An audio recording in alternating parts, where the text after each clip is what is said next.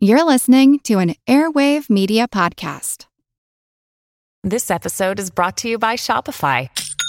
Forget the frustration of picking commerce platforms when you switch your business to Shopify, the global commerce platform that supercharges your selling wherever you sell. With Shopify, you'll harness the same intuitive features, trusted apps, and powerful analytics used by the world's leading brands. Sign up today for your $1 per month trial period at shopify.com/tech, all lowercase. That's shopify.com/tech.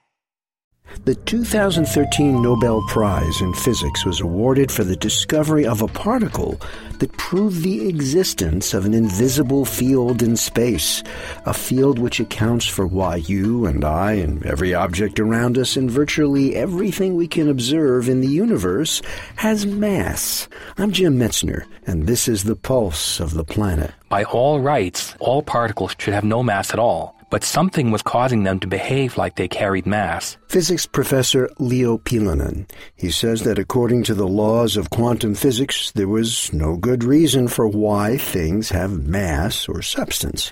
We can observe, of course, that everything has mass. The puzzling thing for physicists is that shouldn't be. Everything should be like the photon, light. We have light in the room here, and we know that the light is massless. We would expect, based on principles of symmetry and so on, that everything should behave the same as light. They should all be massless. But for some peculiar reason, some things have mass and some things don't. And so Peter Higgs and his friends came up with this mechanism, the so-called Higgs field, that was interacting with electrons and protons in a way that would slow them down and therefore cause them to appear like they had mass. Okay, so physicists have explained why there's mass. Well, what practical use could come from this discovery? The same question was asked of Faraday more than a century ago when the electron, the first particle, was discovered.